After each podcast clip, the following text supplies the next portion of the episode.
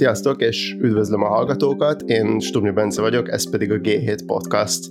Mostában gyakorlatilag minden hétre jut már egy olyan hír, ami arról szól, hogy a, az orosz gázszállításokat milyen újabb okoknál fogva tekerték le egy adott európai ország vagy országcsoport esetében, és ugye az is visszatérő jelenség ilyenkor, hogy ugrik egyet a, a földgáz egyébként is rekordszinteken álló tőzsdei árfolyama, és közben már arról is érkeznek hírek, hogy kisvállalkozások bezárnak, akár nagyvállalatok bizonyos üzemeiket leállítják, mert nem bírják a, a megnövekedett energiaköltségeket. Vannak, akik már csőd hullámokat vizionálnak, és a még mindig erősödő inflációs nyomás mögött is az energiaárak alakulása az egyik legfontosabb tényező. Most úgy tűnik, hogy Európában és Magyarországon is attól függ majd, hogy mennyire lesz rossz a gazdasági helyzet téren, hogy ezek az említett folyamatok mennyire durvulnak el a következő hónapokban, és azért, hogy az energiai, energetikai helyzet súlyosságáról és a közelgő hónapok kilátásairól is legyen szó a G7 podcastban. A mai adásba elhívtam Holoda Attila energiapiaci szakértőt, az Aurora Energy Kft. ügyvezető igazgatóját. Köszöntöm a G7 podcastban, és köszönöm, hogy elfogadta a meghívást. Jó napot kívánok, üdvözlöm a hallgatókat. Szóval egymást érik ezek a hírek, amiket ö, emlegettem itt a, arról, hogy az oroszok hogyan tekergetik a szállításokat, de közben van egy másik ö, hír tematika, ami mostában egymás érte, ez pedig az, hogy az európai gáztározóknak milyen a töltöttségi szintje. És arra gondoltam, hogy azt érdemes lenne így kez, kezdetnek így végigvenni, hogy ez, ezeket hogyan érdemes, érdemes értelmezni ezeket a híreket? Mit jelent az, hogy magas a, a gáztározóknak a töltöttségi szintje? Jelenti ezt, hogy mondjuk akár lakossági szinten már meg lehet nyugodni, lesz gáztélen, vagy, vagy ez, ez még ezt sem jelenti? Hát tulajdonképpen ez azért országonként változó, ugyanis e, alapvetően az országok földgáz ellátás biztonsága az mindig három pilléren alapul, hogy az adott országnak van egy saját termelés, az az egyik láb, van az import, ugye e, Európa esetében ez azért már a 70-es évektől kezdődően eléggé jelentősen alakult, és egyre nagyobb és egyre nagyobb, tehát az import jelenti a legnagyobb részét, és természetesen vannak a földgáz tárolók, amelyeknek az a funkciója, hogy arra a ciklikusan nagyobb igénybevételre, ami a téli fogyasztást jelenti, arra ki tudja segíteni ezeket az egyébként meglévő hazai és import forrásokat. Tehát amikor a földgáztárolókat létrehozták Európában, meg úgy általában a világon, alapvetően az volt a feladata, hogy nyáron feltöltötték, télen kisütötték, aztán az idő változásával természetesen a tárolók is megpróbáltak igazodni a piaci igényekhez, és volt olyan akár a nyári időszakban is, hogy abból éppen kitároltak, mert a különböző kereskedők a tárolókban tárolhatnak nyilvánvalóan megfelelő díjazás ellenében, és hogyha valahol olcsó gáz talált, akkor bevásárolt belőle, lerakta a tárolóba, és abban reménykedett, hogy majd amikor drágább lesz, akkor az piacra dobja. De ugye a mostanság, amikor már a tárolókról beszélünk, azért alapvetően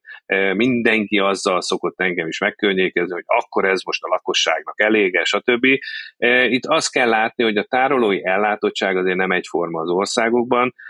ugye mi általában németeket szoktuk figyelni, hogy ők mit csinálnak éppen gázpiacon, ott azért látni kell, hogy a német gázfogyasztás az évente nagyjából 100 milliárd köbméter, de a földgáztárolói kapacitásuk az 23 milliárd. Ez azt jelenti, hogy durván egy negyedét tudják tárolói kapacitásból eh, fedezni, miközben Magyarország esetében, és ez mondjuk úgy, hogy talán történelmileg is így alakult, meg egy az előrejelzések alapján sokkal magasabb fogyasztást prognosztizáltunk már így a mostani időszakra 2020-22-re. A magyar tárolói kapacitás az 6,5 milliárd köbméter, miközben a fogyasztásunk az 10 milliárd, tehát nagyjából 65 százalék, míg a németeknél egy negyed. Eh, van, ahol még rosszabb a helyzet, vannak olyan országok, ahol nem nagyon voltak olyan földgázmezők, amelyek átalakíthatók eh, földgáztárolóvá, mert a, a, a hiedelmekkel ellentétben nem minden földgázmező, lemerült földgázmező alkalmas földgáztárolónak, Nekünk ebből a szempontból talán szerencsénk is van. Ráadásul, amikor 2005 és 6 telén volt az első igazából mondjuk úgy, hogy rizikós helyzet a, az oroszok és az ukránok között, akkoriban egy árvita kapcsán voltak bizonytalanságok a gázellátásban, és akkor Magyarország parlamentje elhatározta, hogy nekünk létre kell hozni egy úgynevezett stratégiai földgáztárolót, ilyen egyébként máshol nincs. A stratégiai földgáztárolónak meg az a lényege, hogy csak és kizárólag akkor vehető igénybe az ott letárolt 1,2 milliárd köbméter földgáz, hogyha bármilyen zavar van az ellátási rendszerben, tehát akkor már kifejezetten arra készültünk, hogy valami probléma esetleg lesz, és nem soká utána be is következett, 2009-ben volt a történelem folyamán az első olyan elzárás az oroszoknak Ukrajnán keresztül, amikor egy gram egy molekulányi eh, gáz sem érkezett Európába. Eh, ez eltartott nagyjából másfél-két hétig, és ezt a másfél-két hetet mi már úgy tudtuk abszolválni, hogy gyakorlatilag addigra megvolt a stratégiai földgáztárolónk, sőt olyannyira, hogy nem tudom, hogy ki ki emlékszik-e rá, de még a szerbeket és a bosnyákokat is ki tudtuk segíteni valamennyi földgázzal, mert nekik bizony nagyon alacsony a földgáztárolói kapacitás. És hogyha azt nézzük, és arról beszélnek, hogy szoktak mindig dobálózni azokkal a számokkal, hogy hány százalékig van feltöltve ez a tároló, meg az a tároló, bezzeg, mi milyen rosszul állunk, stb. Ilyenkor mindig meg szoktam jegyezni, hogy mondjuk a lengyelek, akik eh, majdnem dupláját fogyasztják a magyar földgázfogyasztásnak, olyan 18-19 milliárd köbmétert, Nekik van egy tárolójuk, illetve kettő, e, a két tároló összesen 3 milliárd köbmétert tud tárolni. Tehát amikor a lengyelek arról beszélnek, hogy ők ezzel már 100%-ra feltöltötték, mi meg még mindig csak 65%-on vagyunk, ez azt jelenti, hogy nálunk több a gáz. Mert nálunk a 65%-os feltöltöttsége a 6,5 milliárdos tárolói kapacitásnak, az bőven 4 milliárd felett van, nekik meg a 100%-kal is csak 3 milliárd. Tehát mindig érdemes ebben a kontextusban figyelni ezt a dolgot. Ebből a szempontból azt tudom mondani, hogy azt nem lehet mondani egységesen minden országban, hogy na, akkor be vannak tárolva a földgáztárolók, és az ottani lakosságnak megfelel. A mi esetünkben mi bátran mondhatjuk azt, hogy a magyar földgáztárolók jelenlegi feltöltöttsége az durván olyan 4,1 milliárd köbméter, az egy nagy feltöltöttségnek számít az ország fogyasztásához képest, különösen ha csak a lakossági fogyasztást nézzük, mert az teljes évre 4,5 milliárd köbméter, arról nem is beszélve, hogy ugye éppen a rezsicsökkentés eh, dolgai miatt, meg a rezsi növelés dolgai miatt, most azért bizony az várható, hogy sokan fognak takarékoskodni a földgázzal, tehát a korábbi 4,5 milliárd köbméteres fogyasztáshoz képest én egy jóval alacsonyabb szintet prognosztizálok. Tehát azt tudom mondani, hogy a jelenlegi tárolói feltöltöttség esetén, ha az oroszok, ahogy ön is említette, játszadoznak a csap elzárással, még akkor is a lakosság is és az ipari fogyasztók is nagyjából egy olyan 90 és 120 nap közötti időtartamot a tárolókból is el tudunk látni. Gyorsan hozzáteszem, ehhez természetesen hozzá kell venni azt is, hogy Magyarországon van hazai földgáztermelés, nem olyan túl nagy, évi nagyjából másfél milliárd köbméter, de azért mégiscsak egy számottevő mennyiség. Igen, ez lett volna a, a, a másik uh, téma, amire még uh, ennek kapcsán szerettem volna rákérdezni, hogy oké, okay, hogy van ez a töltöttség uh, gáztározók témakör, de hogy, de hogy most úgy tűnik, hogy azért a, az, hogy mondjuk az északi áramlat egyről megint ilyesfajta hírek érkeznek, hogy, hogy megint hát ilyen ki tudja, hogy mennyire indokolt okok miatt leállítják a, a szállítást. Ez alapján egy adott esetben, hogyha, hogyha mondjuk télen megint találnának ilyesmi problémákat, akkor egyébként milyen alternatívák állnak rendelkezésre, mondjuk Magyarországon gázbeszerzés, vagy már a hazai kitermelést említette, de egyébként mondjuk importban mekkora mozgástér van LNG-ben, tehát hogy a, a milyen alternatívák jönnek szóba. Tehát azt kell látni először is, hogy az északi áramlat egyes vagy kettes ágán történő bármiféle beavatkozás az valójában a magyar fogyasztókat nem érinti. Mi onnan nem kapunk földgáz, hogy csak nagyon-nagyon elvétve érkezik hozzánk onnan földgáz, eh, az is inkább Ausztrián keresztül. A magyarországi eh, import, orosz import ellátás az alapvetően a török áramlat irányából, Szerbira irányából érkezik. Ugye ez egy olyan vezeték, amit tavaly októberben eh, állítottak üzembe, azt megelőzően ugye Ukrajnán keresztül érkezett Magyarország Magyarországra a földgáz, e, és onnan töltöttük a tárolókat, illetve onnan láttuk el az egyéb fogyasztókat, sőt, hozzáteszem, nem csak a magyarországi fogyasztóknak érkezett azon gáz, mint ahogy a szerbiai vezetéken sem csak e, magyarországi fogyasztóknak, hanem a nyugat-európai fogyasztók számára is érkezik gáz, kinek minek, e, milyen szerződése van éppen. De alapvetően azt kell látni, hogy Magyarország mondjuk 20 évvel ezelőtt sokkal rosszabb helyzetben volt földgáz ellátás szempontjából, mint most, akkor azt mondtuk mi szakemberek, hogy hát tulajdonképpen egy ország vagyunk, hozzánk egy vezeték érkezett, ez az egy vezeték, ez az Ukrajnán keresztül érkező testvériség kettő földgáz vezeték, még a Szovjetunió idejében kiépült, és nem nagyon voltak egyéb kapcsolataink. Aztán azt követően nagyjából a 2000-es évek második felében, tehát olyan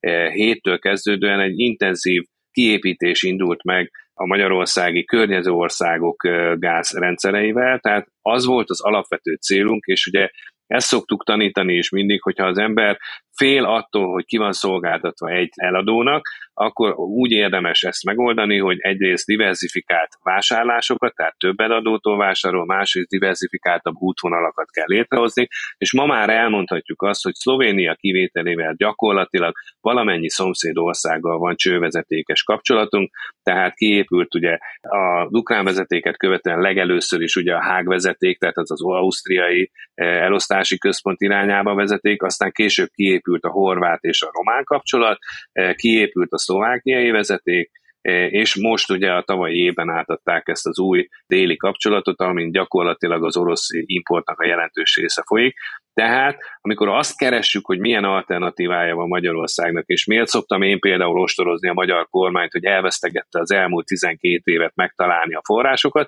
az azt is jelenti, hogy, hogy bizony ma már azzal, hogy összecsatlakoztattuk magunkat gyakorlatilag több útvonalon keresztül is az európai földgáz eh, hálózattal, lehetőségünk van arra, hogy Európába bárhol érkezik földgáz, elméletileg ide lehet hozzánk forgalmazni. Fizikailag valószínű, hogy nem az a molekula fog érkezni, amit mondjuk Franciaországba beraknak, mert azért hosszú idő lenne, de mondjuk ilyen lecseréléssel azt mondja, hogy egy franciaországi eladótól mondjuk vásárolunk földgázt, akkor ő azt eh, lerendezi a a másik területen, hogy akkor az orosz földgázból, de hozzánk jön, ő meg azt máshol fogja elszámolni, sőt olyannyira, hogy éppen e, a múlt héten, vagy a múlt hét előtti héten adták át azt a vezeték kapcsolatot, ami Szlovákiát egy stabilabb vezeték kapcsolata összeköti a lengyel része, és mivel nekünk megvan már a szlovák kapcsolatunk, meg az Ukrajna felől is van egy szlovákiai irány, ez azt jelenti, hogy gyakorlatilag most már elméletileg megvan arra is a lehetőségünk, hogy a lengyelországi LNG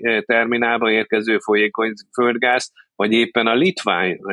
LNG terminálba érkező folyékony földgázt is elérjük. Tehát tavaly az már mindenki számára ismert volt, hogy ugye nagy nehezen 15-20 éves vajudás után megszületett a, a horvát LNG terminál, amihez nekünk van vezetékes kapcsolatunk, tehát már csak LNG források tekintetében legalább három olyan LNG terület van, amit elérünk. Ezen kívül ugye azt kell tudni még, hogy Európába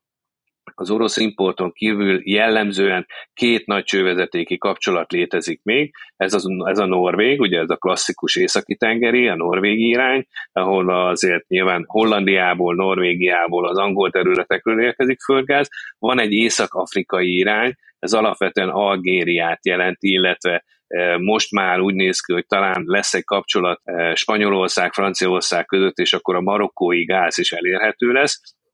Tehát gyakorlatilag az összes olyan gázforrás, ami eléri Európát, az eh, számunkra is könnyebben elérhető, mint korábban volt, és ez ilyen szempontból mindenképp megnyugtató, és ezért volt kár egyébként hosszú távú 10 plusz 5 éves szerződés köztni a Gazprom, mert nem az a probléma egyébként, hogy legalábbis eddig mindenki azt mondta, én magam is, hogy az oroszok megbízható, stabil, jó színvonalon, jó minőségben szállító kereskedők, csak hogy szemmel láthatóan, amit senki nem feltételezett, nem csak mi, hanem a németek sem, és úgy általában Európa, az oroszok megint használják a gázfegyvert időzőjelbe, taktikai fegyverként, e, és ebből következően az a túlzott kiszolgáltatottság nem tett jót az európai földgázellátásnak, tehát meg kell teremtenünk a más források elérését. Gyorsan hozzáteszem, hogy erre is biztosan emlékeznek a fogyasztók, hogy volt valamikor egy Nabucco-nak tervezett, Nabucco néven ellátott vezeték, ami egy, e, szintén egy nagy távvezeték lett volna azeri földgázmezőköz,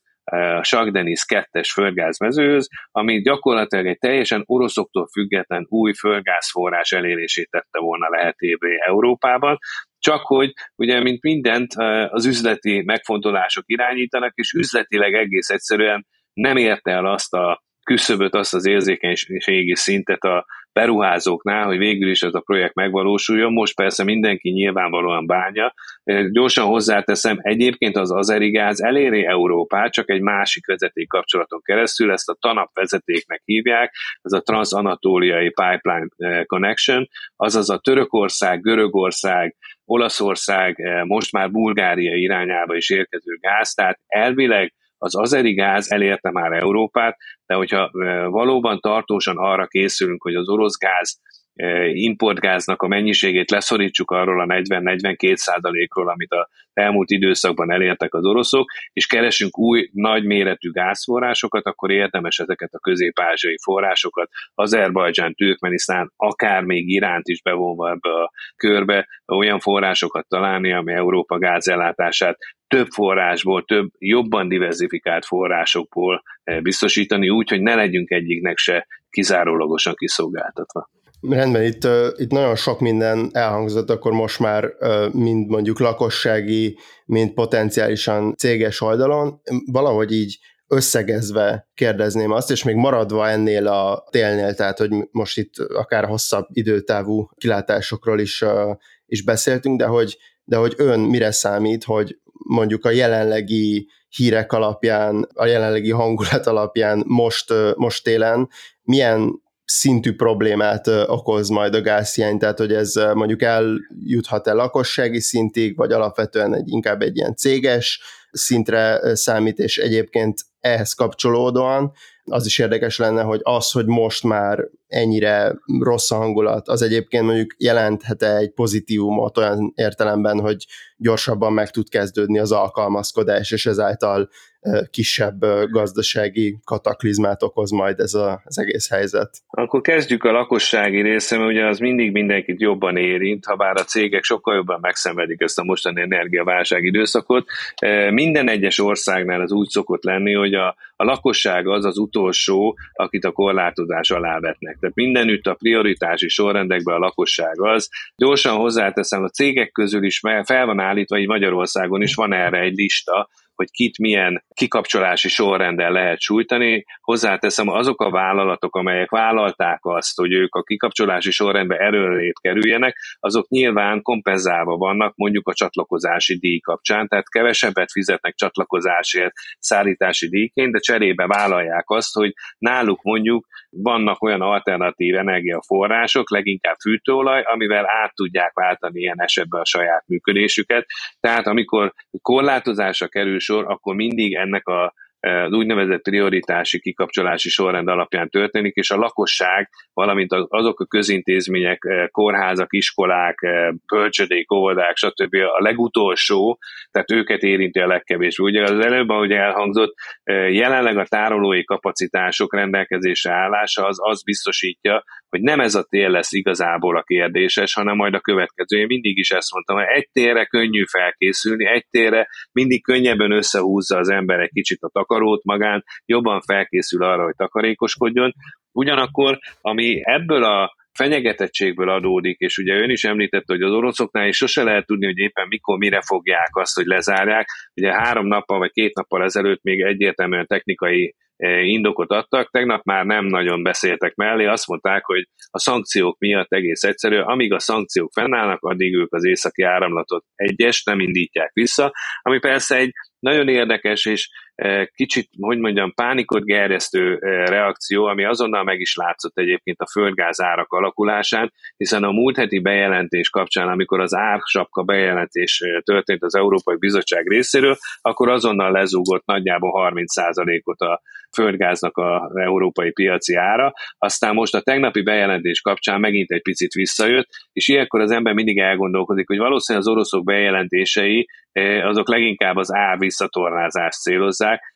mert én mindig azt is el szoktam mondani, és hozzáteszem, és ezt mindenkinek érdemes tudnia, az, hogy a, a nem csak az oroszok eh, nem csak mi vagyunk rászorulva az oroszok gázára, de az oroszok is rá vannak szorulva arra, hogy ezt megvásárolja valaki. És bármennyire is szeretjük magunkat azzal hitegetni, főleg akik az oroszok pártját fogják ilyenkor, és eh, tetszik nekik a nagymedvének ez a fajta erő, ami a kezébe lakozik, hogy majd akkor eladják Indiába, meg Kínába, ez nem olyan egyszerű. Tehát azért csak gondoljunk bele az európai orosz import az nagyjából 170-200 milliárd köbméter. Jelenleg Kína irányába van egy 50 milliárdos csatlakozásuk. Azon nem lehet négyszeres annyit eladni, tehát ahhoz megint vezetéket kell építeni. És ne felejtsük el, hogy az oroszok most építettek egy vezetéket, ugye, ami elérte Magyarországot is a déli oldalról,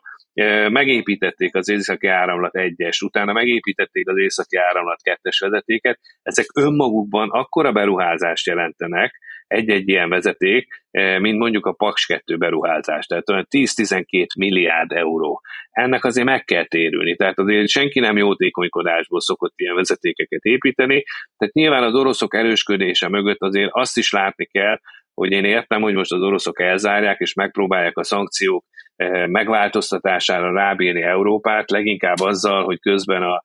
a lakosság körében is nagyon erősen gerjesztik ezt, hogyha az oroszokkal megoldanánk ezt a problémát, akkor minden bajunk elhárulna, és olcsó lenne a gáz, nem lesz olcsó a gáz. Az oroszok abban érdekeltek, hogy magas legyen a földgáz ára. És mivel magas a földgáz ára, és ilyen pánikreakciók vannak, természetesen ez azonnal megjelenik akár a lakossági ár, vagy mondjuk különösképpen az ipari fogyasztók esetében, és amit ön kérdezett, hogy kit fog ez jobban sújtani, hát sajnos nincs jó hírem az ipar résztvevői számára, bizony lesznek köztük olyanok, akik nem lesznek képesek ezt a többszörösére, 10-20, akár még annak is sokszorosára emelkedő földgázárat eh, kigazdálkodni, ezért nagyon sokan lesznek azok, akik vagy felfüggesztik a tevékenységet, vagy egyenesen csődbe fognak kerülni, és ugye eh, szoktak ilyenkor különböző ágazatokat mondani, akiknek nagy az energia igényük, például építőipar, például kohászat, például a turizmus, ugye, ami eh, sokszor felmerül, ezeket bizony nagyon erősen fogja ez a mostani magas árkörnyezet sújtani, tehát alapvetően nem az a problémánk ezzel, a mostani helyzettel, hogy lesz-e gáz, vagy nem lesz gáz, hiszen ahogy ön is említette, ez a fajta szituáció kicsit fel is gyorsítja azt a lehetőséget, e, hogy mondjuk e, kezdjünk el hatékonyan odafigyelni, hatékonyan gazdálkodni a saját energia lehetőségeinkkel, magyarán mondva takarékoskodjunk az energiával lehetőleg úgy, hogy azért az eddig megszokott komfort színvonalunk azért az ne csökkenjen. Senki nem akar fázni a saját lakásába, Tudom, hogy szeretnek ezzel sokan példálózni, hogy majd a németek is megfagynak, nem fognak megfagyni, hozzáteszem, a németek elefetően sokkal hidegebbet tartanak a saját lakásaikból, ők ezt szokták meg mégiscsak éjszakabbra vannak sokkal tőlünk, mi meg jobban szeretjük a meleget, hát most majd meglátjuk, hogy ki hogyan fog el, elkezdeni takarékoskodni, ki hogyan keresi meg azokat az alternatív energiahordozókat, amikkel ki tudja váltani a saját gázfűtését, de mondom, a legnagyobb probléma ebből a szempontból éppen az ipari vállalatokat és a szolgáltatókat fogja sújtani, hiszen ők is talán kicsit el is aludtak ezzel a szituációval. Senki nem feltételezte, hogy ilyen komoly zavar lesz majd a, az európai gázrendszerben, ami ennyire sokszorosára emeli a földgáz árát. Gondoljunk csak bele, 2020 elején a földgáz ára az európai piacon kevesebb volt, mint 10 euró megawattóránként. Most meg ott tartunk, hogy a múlt héten felszaladt 320-340-ig is, ugye az Európai Bizottság bejelentése kapcsán visszaesett 180-ra, most az oroszok újabb bejelentése kapcsán most megint 210-220 körül van, ez azt jelenti, hogy borzasztóan volatilisen szaladgál jobbra-balra, amit a, az, az ipari fogyasztók, akik azért még sokkal, a lakosságnál is sokkal közvetlenebbül kapják ezt a, változtatást az áraikba, egész egyszerűen nem fogják tudni finanszírozni, tehát valami fajta vagy sikerül megtalálniuk tényleg egy alternatív energiaforrás, vagy többen összefognak és megpróbálják összehangolni a saját energiabeszerzésüket, vagy pedig lesznek köztük olyanok, akik bizony ezt nem fogják már túlélni. Rendben, itt még akkor röviden rákanyarodva egy olyan témára, ami most szintén nagyon aktuális volt, és ez nyilvánvalóan a, a gázárak tól nagyon erősen függ, ez az áramtermelés. Itt most ilyen uniós szinten is a, a héten is lesz erre vonatkozóan döntés, vagy, vagy minden esetre tárgyalás, hogy itt hogyan alakul át a, a rendszer, hogy itt egyébként mire lehet számítani ön szerint? Most a, a, ugye itt a piac az nagyon erős kockázatokat áraz, de hogy mit áraznak egyébként pontosan, tehát az, hogy mondjuk a, megint itt az a kérdés, hogy akkor a cégeknek nem marad áram, vagy a lakosságnak, ez mennyire várható egyébként itt a, az uniós intézkedésektől, hogy itt, itt jelentős változás lesz ebben? Én ellátásbiztonsági szempontból nem látok problémát a villamos energia területén, és amit azt kell látni, és az Európai Unió beavatkozását nyilván ez motiválta, hogy nagyon sok olyan áramtermelő van, akik függetlenek például a földgáztól, tehát nem a földgázból állítják elő a villamos energiát, ugyanakkor e, azt is látni kell, hogy mivel a földgáz az a villamos energia, energia forrása, amelyik a, az úgynevezett e, kieső vagy éppen ciklikusan változó megújulók miatt szükséges. Tehát a legrugalmasabb energiaforrás, ami az úgynevezett megszakítható kapacitásoknál, meg a kiegyenlítő kapacitásoknál szóba jött ez a gáz. Ebből következően emelkedett meg a földgázzal előállított villamos energia ára, hiszen a, földgáz is drága lett. Ugyanakkor nagyon sok olyan villamos energia termelő van, gondoljunk csak például az atomerőművekre, gondoljunk a megújulókra, amelyek gyakorlatilag üzemeltetési szinten majd, hogy nem nulláért, vagy nagyon-nagyon olcsón tudnak működni. Ugye a Paksi atomerőműről hallottuk, hogy az 12-17 forint eh, körül állít elő egy kilovattórát, ehhez képest ugye 200 feletti kilovattóra árak szaladgálnak a piacon. Nyilvánvaló, hogy az Európai Bizottság is, meg az európai tagállamok is azonnal konstatálták, hogy bizony ezeknek a gáztól független villamos energiatermelőknek iszonyatos hasznuk van. Ők eh, persze ők nem beszélnek erről, mert kiszokott ezzel dicsekedni, de elképesztő méretű hasznot tesznek zsebre, és vélhetően az Európai Bizottság és ezáltal az európai tagállamok megpróbálnak ebből a haszonból e, valami fajta részesedést szerezni, hiszen ezt a részesedést föl tudják használni annak kompenzálására, akik viszont tényleg a gáz miatt termelt villamos energia kapcsán e, sokkal nagyobb, e, vagy sokkal mélyebben be kell nyúlni a zsebükbe, sokkal nagyobb terhet kénytelenek kifizetni, ezért próbálták már időről időre szétválasztani a villamos energia termeléshez kapcsolódó árakat és a, a földgáz árát, de amíg, e, és ezt is látni kell, amíg nem látjuk Európában annak lehetőségét és stabil megvalósítását, hogy hogyan lehet például a villamos energiát tárolni abban az időszakban, amikor viszonylag olcsón lehet például megújulókkal, nappal, széllel, vízzel termelni, azokra az időszakokra, amikor e, ez éppen nincs, mert nem süt a nap, éjszaka van, nem fúj a szél, akkor, hogyha ezt meg tudnánk oldani, akkor kevésbé lenne kiszolgáltatva a villamos energia termelő piac a földgáz árának, és akkor gyakorlatilag le lehetne róla válni. Most persze meg lehet azt csinálni, hogy erőszakosan beavatkozik a, a piacba mondjuk a, az Európai Bizottság, mint ahogy megteszi sok más területen, például a gázás apka kapcsán is. Ugyanakkor azt is látni kell, hogy minden ilyen piacba történő beavatkozás az rombolja az újonnan belépők, vagy az éppen máshol is értékesítésre képes forrásoknak a belépését a piacra. Magyarán mondva, és akkor ebből mindenki meg fogja érteni, hogyha sokáig van gáz ársapka például, vagy villamos energia ársapka az európai piacon, akkor mondjuk azok az LNG termelők, akik el tudják adni az LNG-jüket távol-keleten is, vagy vagy máshol Afrikába, vagy, vagy éppen a közel-keleten, akkor nem fognak Európába jönni egy korlátozott áron eladni, Ebből következően szűkül a piac, ha szűkül a piac, és az igényei szintek azok megmaradnak, akkor az megint egy újabb árfelhajtó tényező, tehát gyakorlatilag az ársapkáknak a bevezetésénél nagyon kell arra figyelni, hogy ez egy kétélű fegyver, pontosan látnia kell a piacnak azt, hogy mondjuk az Európai Bizottság és az európai tagállamok milyen intézkedéseket terveznek hosszú távra. Tehát például hogyan próbálják milyen energiahordozókkal, elsősorban megújulókkal kiváltani az eddigi függőséget, hogyan keresnek például új gázforrásokat, ugye amiről az előbb is beszéltünk, hogy akár a, a saját meglévő mezőiknek a, a termelés beállítása, amelyek az alacsonyabb árszinten nem érték meg, vagy mondjuk az azeri közép-ázsiai forrásoknak az elérése, és hogyan próbálják például az abban lépni, mert itt van a legnagyobb eh, potenciál benne, az energiát hatékonyabban kell felhasználni. Nem kell energiát pocsékolni,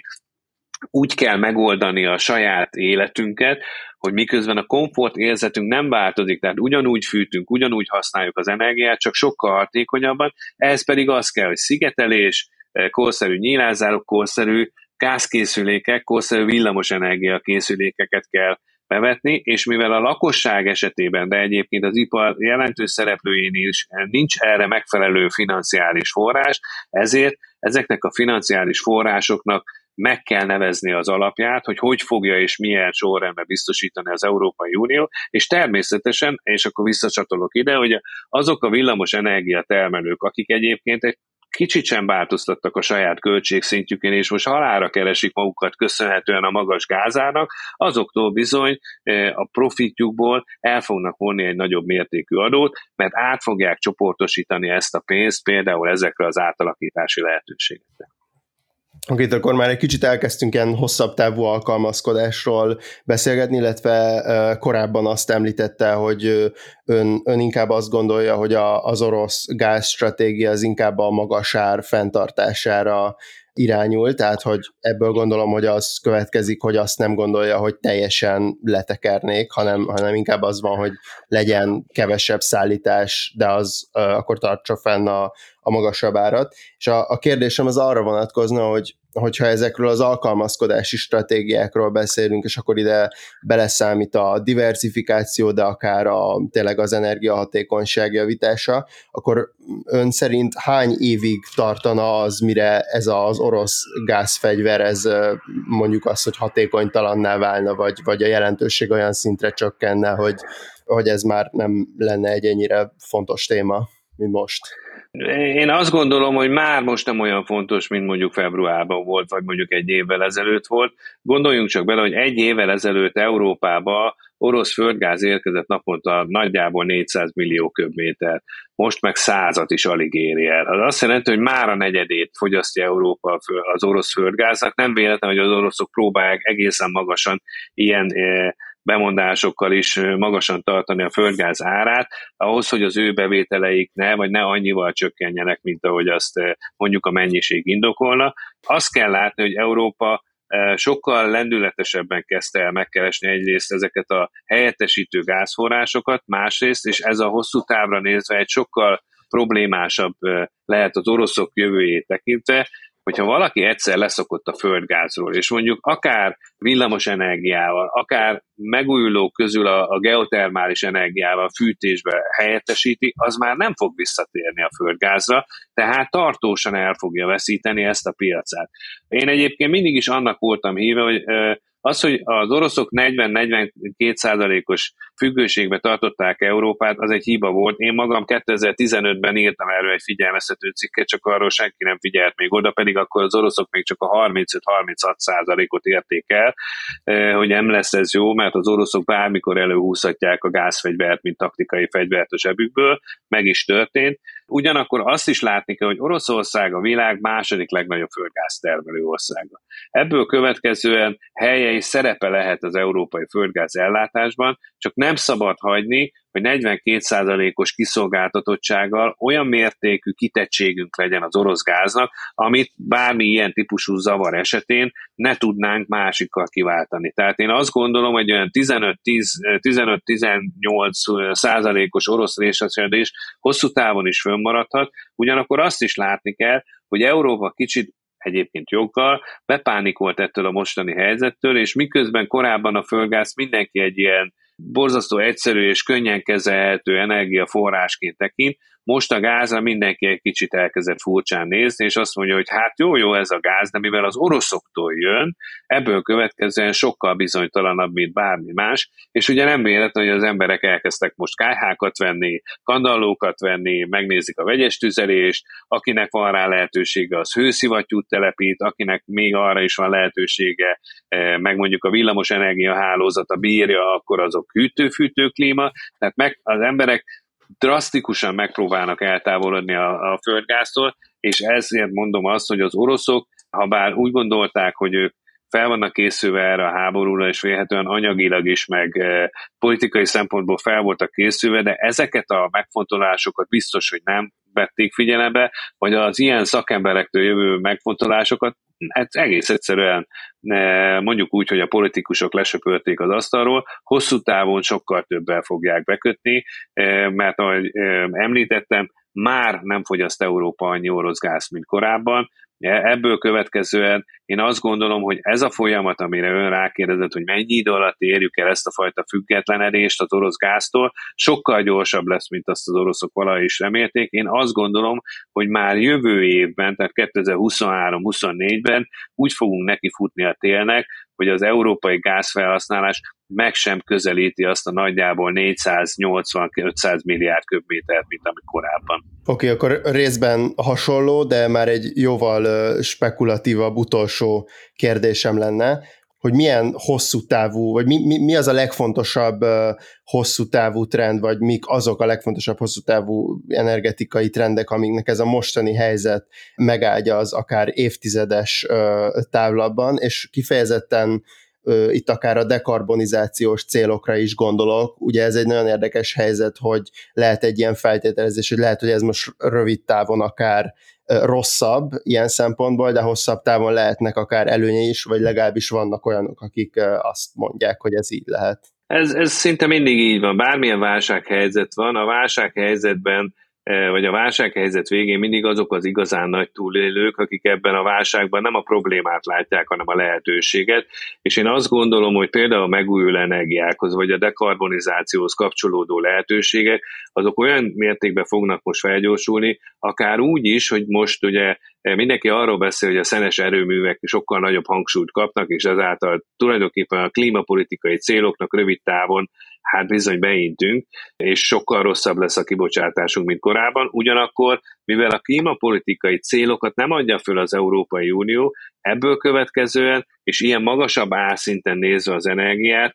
már sokkal inkább megtérülő beruházásnak mondható az, hogy a szén különböző szénfajtáknak a felhasználása, akár a villamos energia termelésben, egy olyan alacsony kibocsátási értékre szorítható le a különböző K plusz F fejlesztéseknek a sokkal gyorsabb, sokkal intenzívebb bevezetésével, eh, amit korábban e- egész egyszerűen azért nem áldoztak rá a cégek, mert nem érte meg. A másik, ami például nagyon érdekes, hogy ugye a, vannak ezek a hőszivattyús fűtési rendszerek, de a, például a, a földhőnek a hasznosítása, vagy éppen a geotermális energia hasznosítása, az még mindig egy kicsit ilyen a, a, a bogarasok játékának tűnt, mert sok is, drága és kut is kell hozzá, ami nagyon sokba kerül, aztán utána viszont annak, hogy annak borzasztó alacsony a fenntartási költsége, az bizony mondjuk úgy, hogy egész rövid távú megtérülő beruházás jelentett, de mégsem vágtak bele az emberek, mert kényelmesebb, az,